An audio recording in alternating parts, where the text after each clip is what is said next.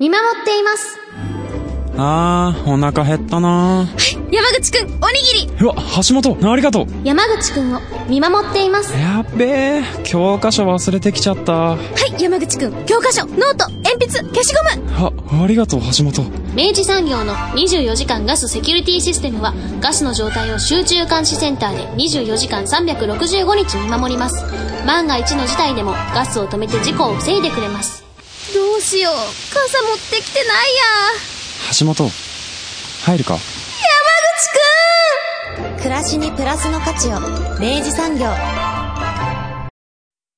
明治産業プレゼンツアワーカルチャーアワービュー今週は九州国立博物館で開催中の展示フランス絵画の成果展を特集します。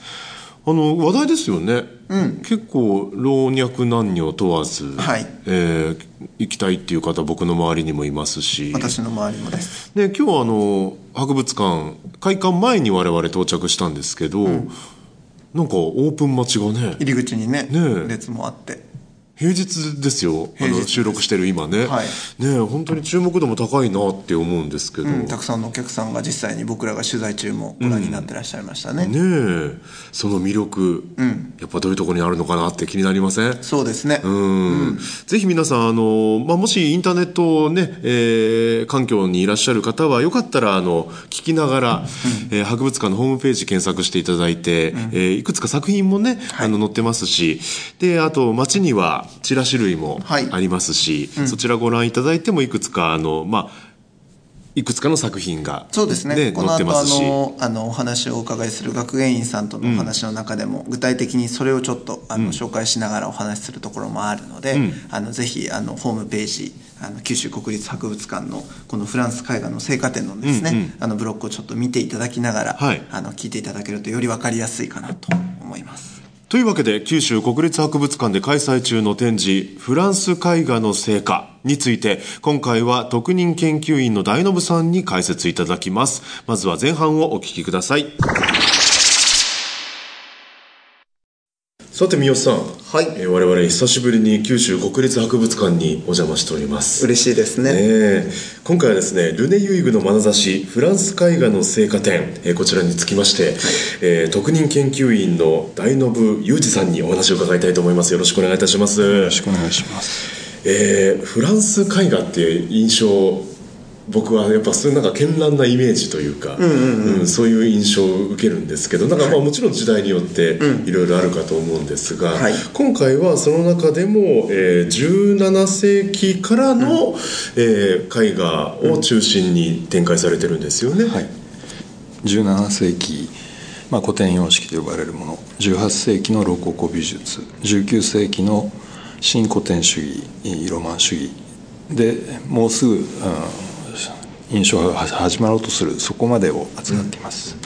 そしてこの、まあ、展覧会のタイトルにもあるんですが「えールネ・ユイグの眼差し」はい。えー不勉強で私ルネ・ユイグさんを全く存じ上げてないんですが。お恥ずかしながら私もでございます、ええなのでちょっと大信さんにまずそこからですね、はい。お伺いしたいと思いますけれども、えールネ・ユイグという人は1906年に生まれ、えー1997年に亡くなっています。フランスの美術史家です、えー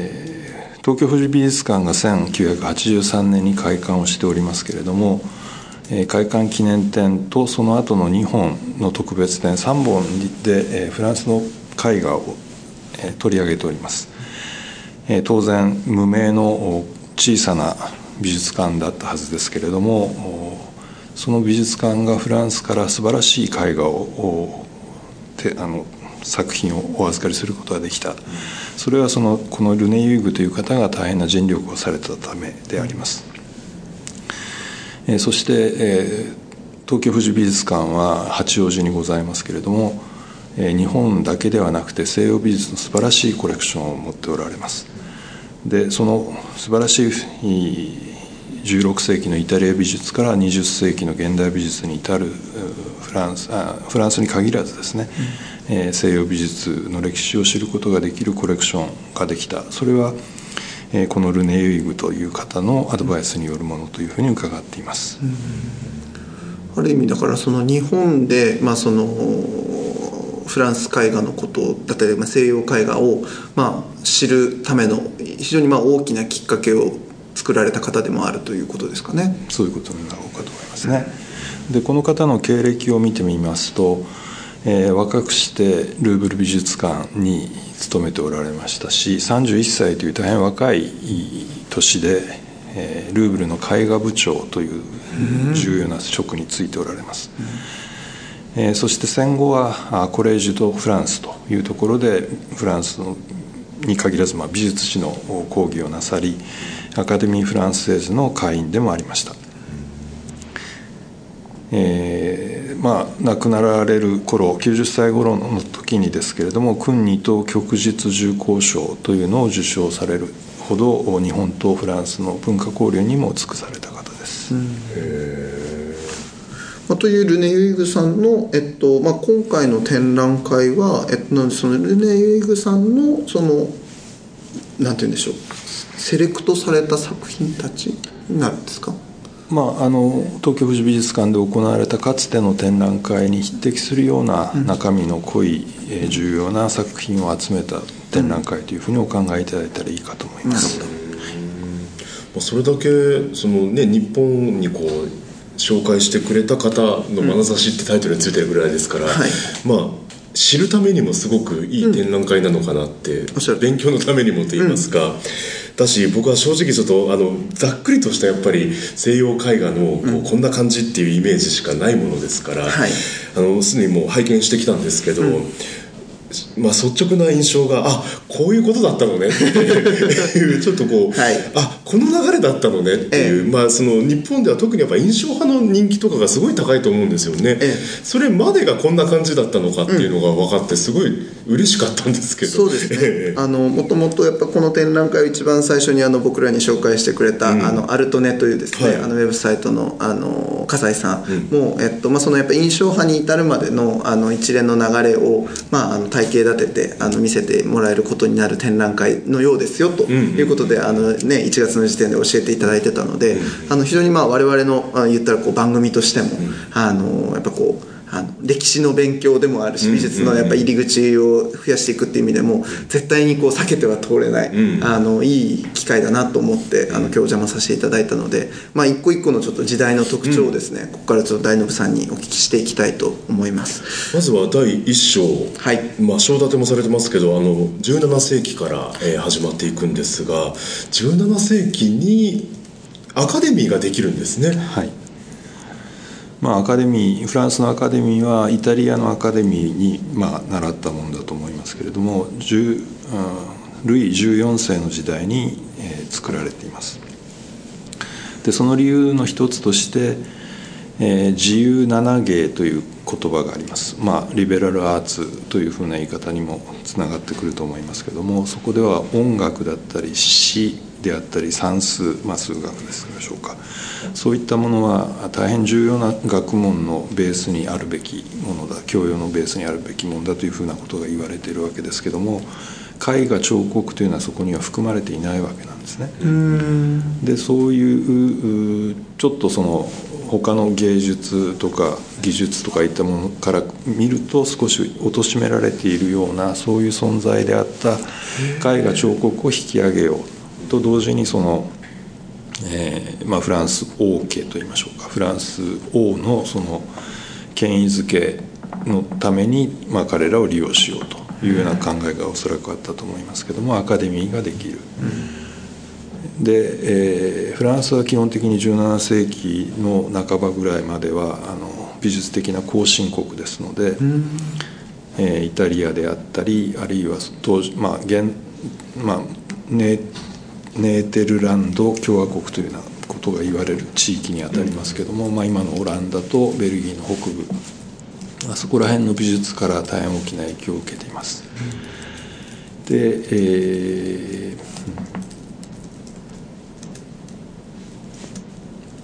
ー、であのこの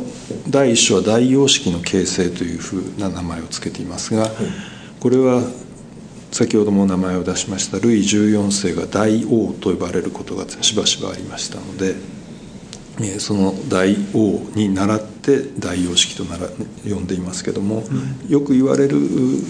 美術史用語では古典様式ということになります。でこの古典様式というのはあの当然イタリアの先行例があって、えーそれを学んでフランスでも盛んになっていたと考えられますけども、はい例えばあの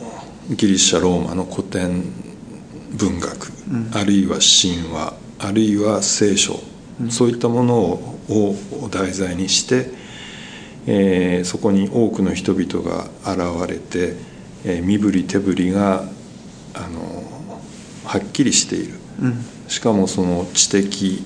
なあー、まあ、感情に訴えるんではなくて知性であるとか理性に訴えかけるような内容を持った素晴らしい物語を描いた大型の作品が、まあ、歴史画という範疇になろうかと思いますがそれが完成したのがこの17世紀ということになります。それまではじゃあその美術、まあ、絵画彫刻は全くそう地位がなかったってことになるんですか？フランスではまあ、言い方を変えますとあのギルドという言い方がご存知かと思いますけれどもその職人的な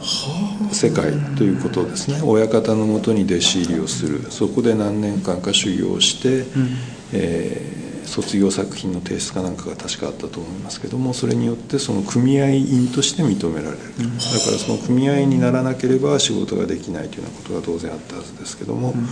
そういう職人制度の中のおまあ、職人というのは当然社会的な地位も決して高いわけではない芸芸術家ではないわけですから、それがイタリアにおいてアカデミズムの中でまあちょっと私も不勉強でよく分かりませんけれどもおそらく芸術家としての立場をアカデミーがあ後押しをしたんだろうとイタリアにおいてですね、というようなことがおそらくあったと思います。この当時にまあ描かれていたそのまあ古典様式の中で描かれていたものが先ほどおっしゃってたその神話とか、あのそういうようなものの中のモチーフをあの、まあ、非常にこうなんて言うんでしょう。本当にきっちりきっちり描いていくような様式だったんだなっていうことを見ましたですね。だからよく言われるのは17世紀はそのデッサンの時代であると、えーし次の18世紀があの色彩がデッサンよりも、お重視される時代であるのに対して、17世紀は、えーデッサンが色彩に優先したと、だからそこでは構成といいますかね構図といいましょうか、あのかっちりしたものでなければいけないということがあったと思います。それが徐々に時代の動きとともに好みも変わってきて、色彩あるいは軽やかな動きといったものがですね、18世紀では好まれていったということを、まあ、今回本当によくわかる作品がいっぱい来てます、えやはりルイ14世のこう好みみたいなものって多大な影響があるんですか？まあ、ルイ14世は非常に長生きをしてうんこれもうろ覚えですけど70いくつまで、えー生きてますよね。ですので彼が死んだ後のルイ15世というのは子供でもない孫でもないひ孫が継ぐというそれぐらい長生きをしてるんですねでルイ14世はですから1715年ぐらいでしたでしょうかまで生きてますけども、えーその間にパリにあった王帝王宮をベルサイユに移してでベルサイユ宮殿というのは世界あのヨーロッパ最大の宮殿と言われてますしそこでも実にきらびやかな装飾、まあ、それは天井画であったり壁画であったりしますし庭園も素晴らしいし建物としても素晴らしい。ですからイ14世の時代はか、まあ、国内外で多くの戦争をしていますし実はどうもあまり裕福な国ではなかったけれどもベルサイユ宮殿という素晴らしい箱を作りそこで宮廷儀礼を完成させ、まあ、カツラをかぶったりもしてましたし、その朝から晩まで誰とどの順番で会うかといったようなことがもう宮廷儀礼としてすごくかっちり固められたというふうに言われてますけどもそういうそのヨーロッパの他の宮廷が反とするようなフランスの素晴らしい時代を作り上げたというのは事実だと思いますね。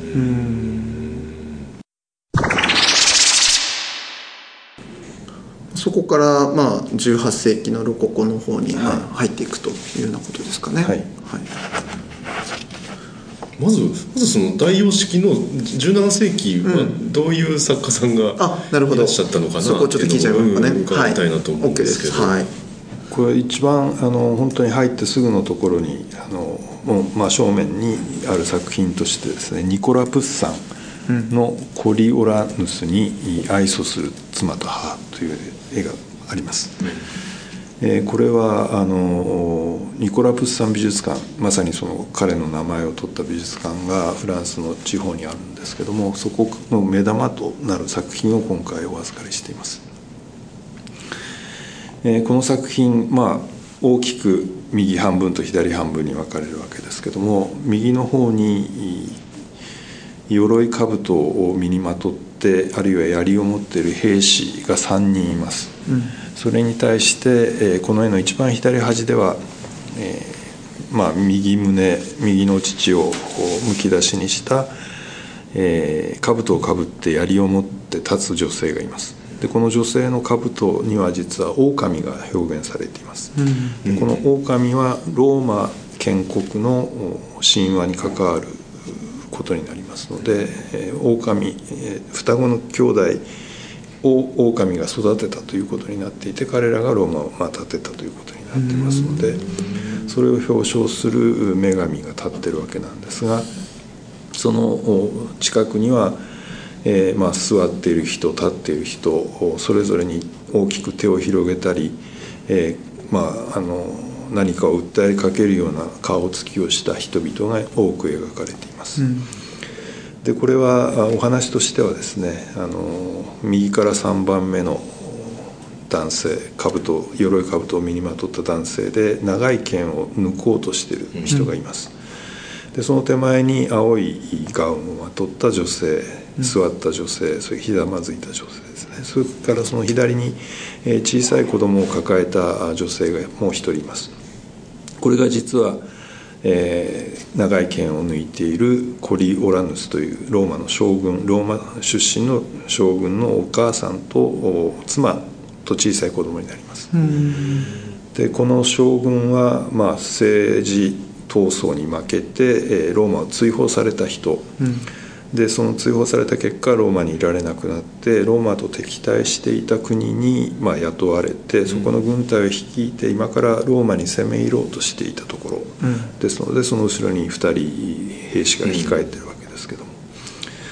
でそれをそのお母さんと妻が奥さんが必死の思いで、えーまあ、止めているんだと、でそれを受け入れたこのコリオラヌスという将軍は剣を治めて、まあ、その結果お話の続きとしてはその敵国に連れ帰られて処刑をされるという、まあ、一連のお話の一部一番のクライマックスになります。まあ、シェイクスピアの戯曲にもありますのでヨーロッパにおいては有名なお話ですし家族の絆の強さというものを表すお話だということでよく知られています。まあ、ここでご覧いただけますように手前の3人ほどの人々それからちょっと下がった、まあ、主人公の,、あのコリオランスとまたもうちょっと奥にいる人みたいなこの、えー画面の奥行きみたいなものが非常にかっちり表現されていると思いますし、それぞれの人々の身振り手振りあるいは顔つきがこの物語をも本当に物語っているというようなことになるんじゃないかと思います。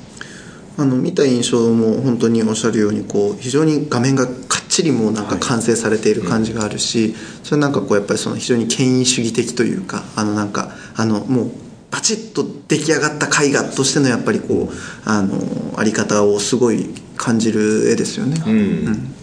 あのなんか教科書みたいな教科書の挿絵みたいななんか印象も、歴史まさに歴史書のこう、一一幕みたいななんかそういう印象も受ける、わかりやすい感じのそうですね。うんうんうんうんですね。だから物語を知ってる人が、まあ、当然当時見てたわけですしそれをいろんな物語のあの場面なのかとかですね。その時にどういうやり取りがあったのかということを知ってる人が見た絵であることは間違いないんですが、知らない我々でもまあその身振り手振りですね、というようなことと、まあ、非常に短い会場での解説をご覧いただくことで少しその人々の心の動きといったものが分かるんじゃないかなと思います。なんかその神様も作品の中にこう登場する作品がたくさんあるじゃないですか、それもすごいあのす分かりやすいですよね。あこの人は多分その人間じゃないなとか,、なんか例えばこう戦ってる場面があったとしてもなんかその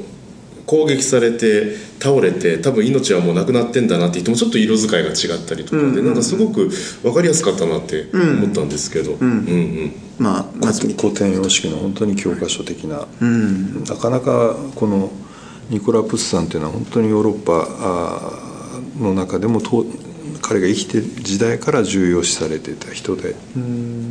まあ、欧米の主要なコレクションには必ずありますけどもなかなか日本では実物を見ることができませんししかも今回非常に嬉しいことに、えープスさんの55歳の自画像というものが来ています。もう非常に迫力があって今回の絵の中でも大変私の好きな絵の一枚ですけども、いかがでしたでしょう？うん。あのすごいみあの見てあの見応えがあるというか しっかりしっかりした映画だなっていう感じがしましたですね,、ね。ニコラ・プスさんこれは覚えておくべきですね。そうですね。そうですね。あちなみに会場の動画を今回、えー九州朝日放送さん KBC さんに作っていただきましたけども、ええ。あの中で、えー今回の展覧会をは、まあ、8分ほどで紹介してますが、えーその狂言回しというんでしょうか説明役はニコラ・プスさんという方になっていあますそっか。なるほど。あのすごいあれ劇あのあ動画ね？はい、はいはいはい。あの会場の中でもあの分かりやすくですね、この本当にあの展覧会をあのブロックで紹介してあるものだったのであの会場にお越しのお客様もねぜひあれは見ていただきたい、あのすごい分かりやすかったですね。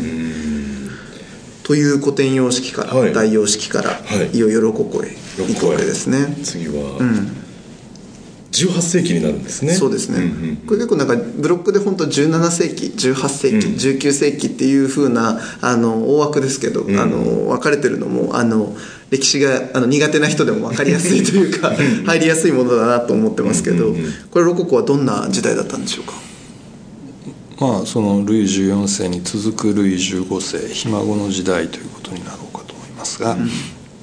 まあ先ほどちょっと申し上げましたように色彩が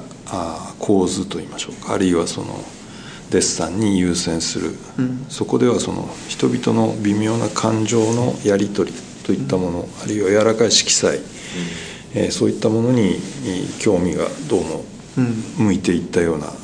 あのそのことが分かる展示になっているかと思います。あの実際その先ほどあの紹介してもらったプスさんのいわゆるそのやっぱもう完成されたバチッとしたこうなんかこう高精細な画面作りからするとちょっともう少し人間の存在があのあるというかそれ作り手書き手のやっぱりこう存在感があったりとか書かれてる人間あその対象の人間のドラマみたいなものだったりとかなんかもうちょっとヒューマンな感じが僕は個人的にしたんですよね。なんかあのなんだろうやっぱその美意識が少しずつずれていく、あの変変化していくというか新しい様式があこういうふうにこうあの移り変わっていくものなんだなっていうのはすごい感じたところでした。なんか明らかに違いましたよねやっぱね。うん、でまああの18世紀の大きな特徴画題としての大きな特徴として画縁画という雅な宴の絵というのが出てまいります、えー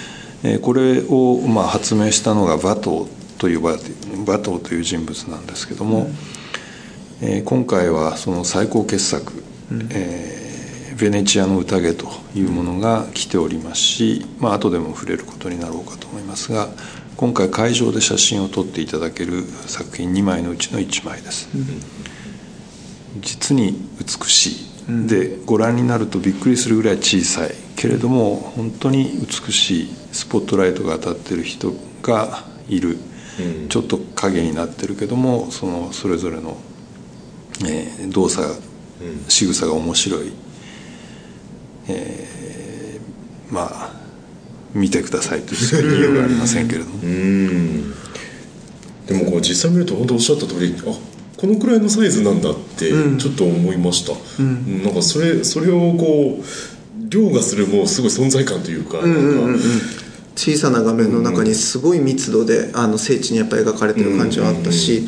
あと個人的にもちょっとこれ興味あるのがこの当時この楕円画っていうのはなんかあのどんなものとしてこう人々にあのあなんていうんだろう見見られていたのかな？それすなわちこう自分たちが実際にその日々やっているそういう宴の様子を記録したものとしてなんかちょっと見ているものなのかそれともなんかこう理想のこういうこう祝宴っていうのはいいものですよねみたいな感じのこうなんか理想像としてあるものなのかとかなんかちょっとそのどういう絵としてか当時の人たちがこの絵を喜んで一つのスタイルになるまであの定着していったのかなっていうのはちょっと興味があるんですけど。まあ、いずれにしてもあの非常に上流階級というか、うん、王侯貴族か、まあ、ブルジョワと呼ばれるような人々でなければ、うん、その絵を注文することも享受することもなかったと思いますけども、うん、まあ、両方の側面は当然どの時代でもあったと思いますがこのベネチアの宴で申しますと、えー、右端にバグパイプを抱えている男性が立っているんですけどもこれはバトその人の自画像であると言われていますし、えー、真ん中の女性は残念ながらわからないようですけども左に立っている、まあ、中近東風のオリエント風の風俗をしている立っている男性、えー、これはバトの友人だというふうに言われてますので、ある日のある午後の宴の記録というふうに読み取ることもできますでしょうと思いますし、まあ、本当に着飾った裕福な人々の楽しそうな様子というのが理想的な姿として、えー、見る方もあったでしょうしそれは両方の側面があるんじゃないでしょうか。なるほどあとまあこのロココの時代の特徴としてあのそのなんだろうその神話に登場するもの例えば天使だったりとかあるいは女神様だったりとかっていうのになぞらえてその当時の貴族の肖像画を描くっていうスタイルがあったように見たんですけど、はい、仮想肖像画と呼ばれてます、ね、はい、はい、あのこの辺りも何て言うんでしょう非常になあの特徴だなと思っていてなんかやっぱり先ほど僕あの感想で申し上げたその古典様式の頃はどこかの誰かのまあ架空の本当にこう神々たちの様子が描かれていたのがそこにこう少しずつそこに当時生きていた人たちの気配が作品の中に織り込まれていくような感じがあってなんか人人間の気配があるんですよ。でなんかその様子が非常にこう雅に優美に描かれているっていうのがなんかこの時代のなんかあのムードだなって個人的に思いました。女性画家とかって、うんこの時代ぐらいからなんですか？18世紀後半からですね、で今回はこの展覧会の中で2人の女性画家を紹介していて、うん、1人がエリザベト・ルイーズ・ビジェ・ルブランという人ですけれども、えこの人はマリー・アントワネットの時代の宮廷画家と言っていいと思います、まあ、女王のお気に入りの画家であったと。ですので、えー18世紀の、まあ、むしろ終わりがけに近いところになります。あのフランス革命で彼らは、あの捕まっちゃうわけですから、うん、えー、で今回ビジェル・グラーの作品は3点来ているんですけども、うん、えー、ポスターに使っておりますもの「ポリニャック公爵夫人」という作品ですがこれは先ほど申し上げたワトのベネチアの宴と同様に写真を撮っていただける2点のうちの1つになります。で彼女はマリー・アントワネットの子供たちの養育係として、えー、大変親しい関係にあったという方だそうです、うん、で、えー、まあそのルイ14世以降ずっとフランスの宮廷においてはいろんなしきたりがあって、えー、それなりにまあ考え方によっては堅苦しいような生活があったでしょうし、えー、ドレスについても、まあ、ドレスコードで、まあ、ちょっと半ば想像ですが締め付けるようなコルセットを使うような、えー、洋服が女性の場合の決まり事であったと思います。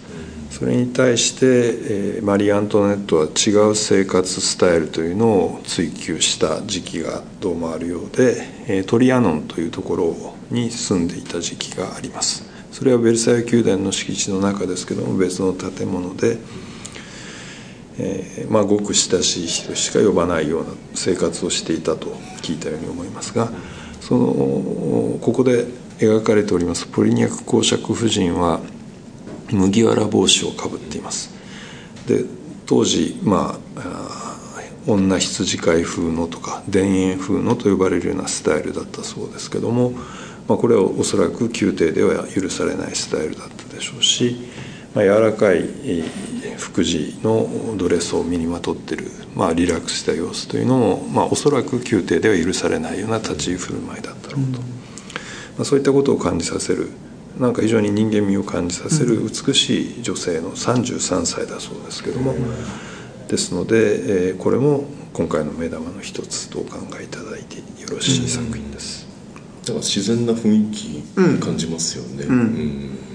肩肩肘張ってないというか、堅苦しくない感じでもこれ書かせて残すってちょっと怖かったんじゃないかなと思うんですけど。許されない格好であるならば。あそうですね。うん。あとまあこれあのそれこそやっぱこの女流画家が女性の画家が出てきたっていうのは僕結構驚きだったんですけど当時その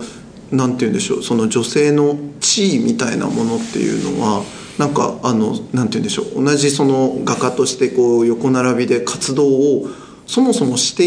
いたのかしらとかあのその中でこの時代に何かしらそういうふうにこう表に出られるような時代の流れとかっていうのがあったのかなとかっていうのをちょっと僕知らないので、うん、私もさして詳しいわけじゃありませんが、えー、まあ、フランスにおいて女性が参政権を得たのは戦後のはずですので、はい、それぐらいその社会的に決してあの、うん、なんだろう認められた存在ではずっとなかったはずですけども、えー、この。18世紀後半になりますと、まあ、17世紀の終わりでもすでにあのその例はありますけども女性がサロンと称する、うん、えー、いろんな集まりをですね自宅で、えー、開催をするでそこには文学者だったり哲学者だったり画家、まあ、芸術家音楽家が呼ばれて自由にお話をするというサロンというものがあの17世紀の終わりぐらいから出てたようです。うん。で18世紀の後半にはそれが特に盛んになって、まあ、貴族の女性が主催するということが当たり前だったんですが今回の展覧会でもご紹介していますジョフラン夫人という人がいてこの人はあの、まあ、ブルジョワといいましょうか、うん、平民の出なんですけども彼女は週に2回芸術家のグループを呼ぶ日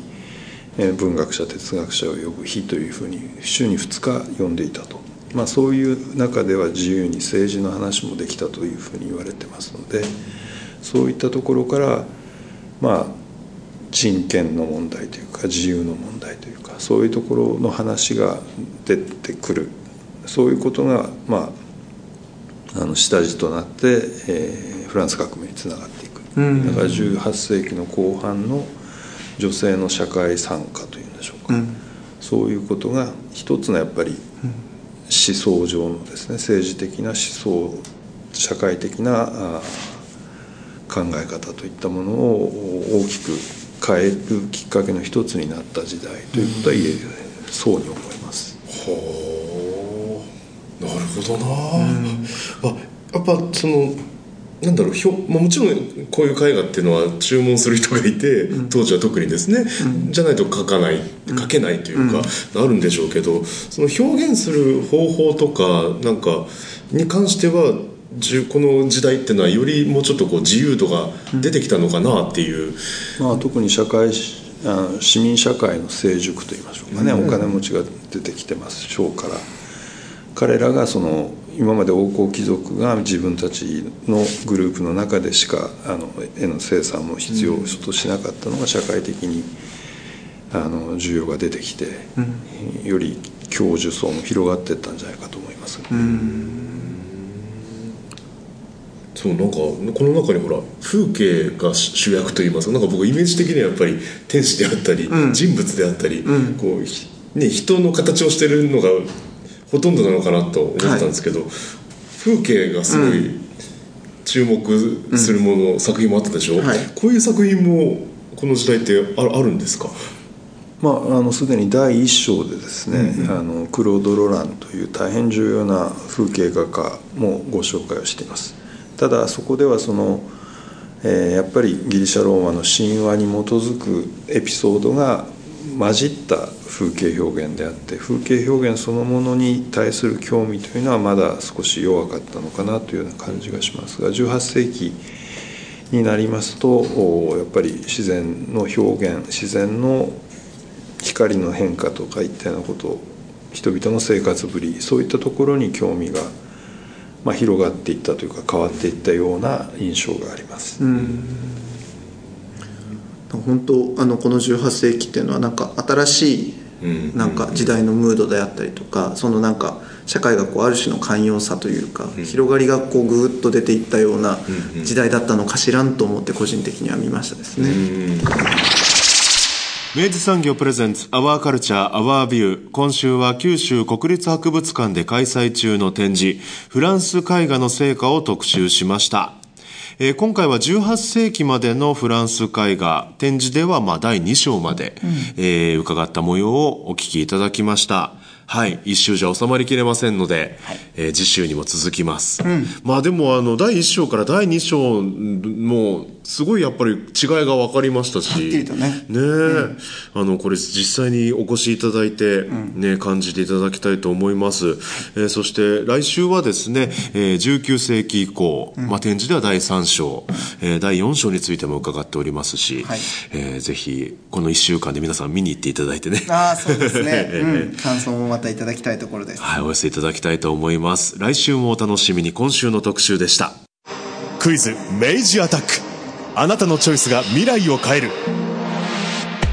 問題です。2016年4月の自由化以降、生活に合わせて選択できるようになったのは？電気。正解。では明治産業で電気と組み合わせて料金をお得にするプランを作れるのは？がガス。正解。では明治産業電機の契約に切り替えるときに必要なものは？最新の電気の検針票が手元にあればスムーズ。良いでしょうでは賃貸住宅マンションアパートでは。一部を除き切り替え可能。お見事全問正解です。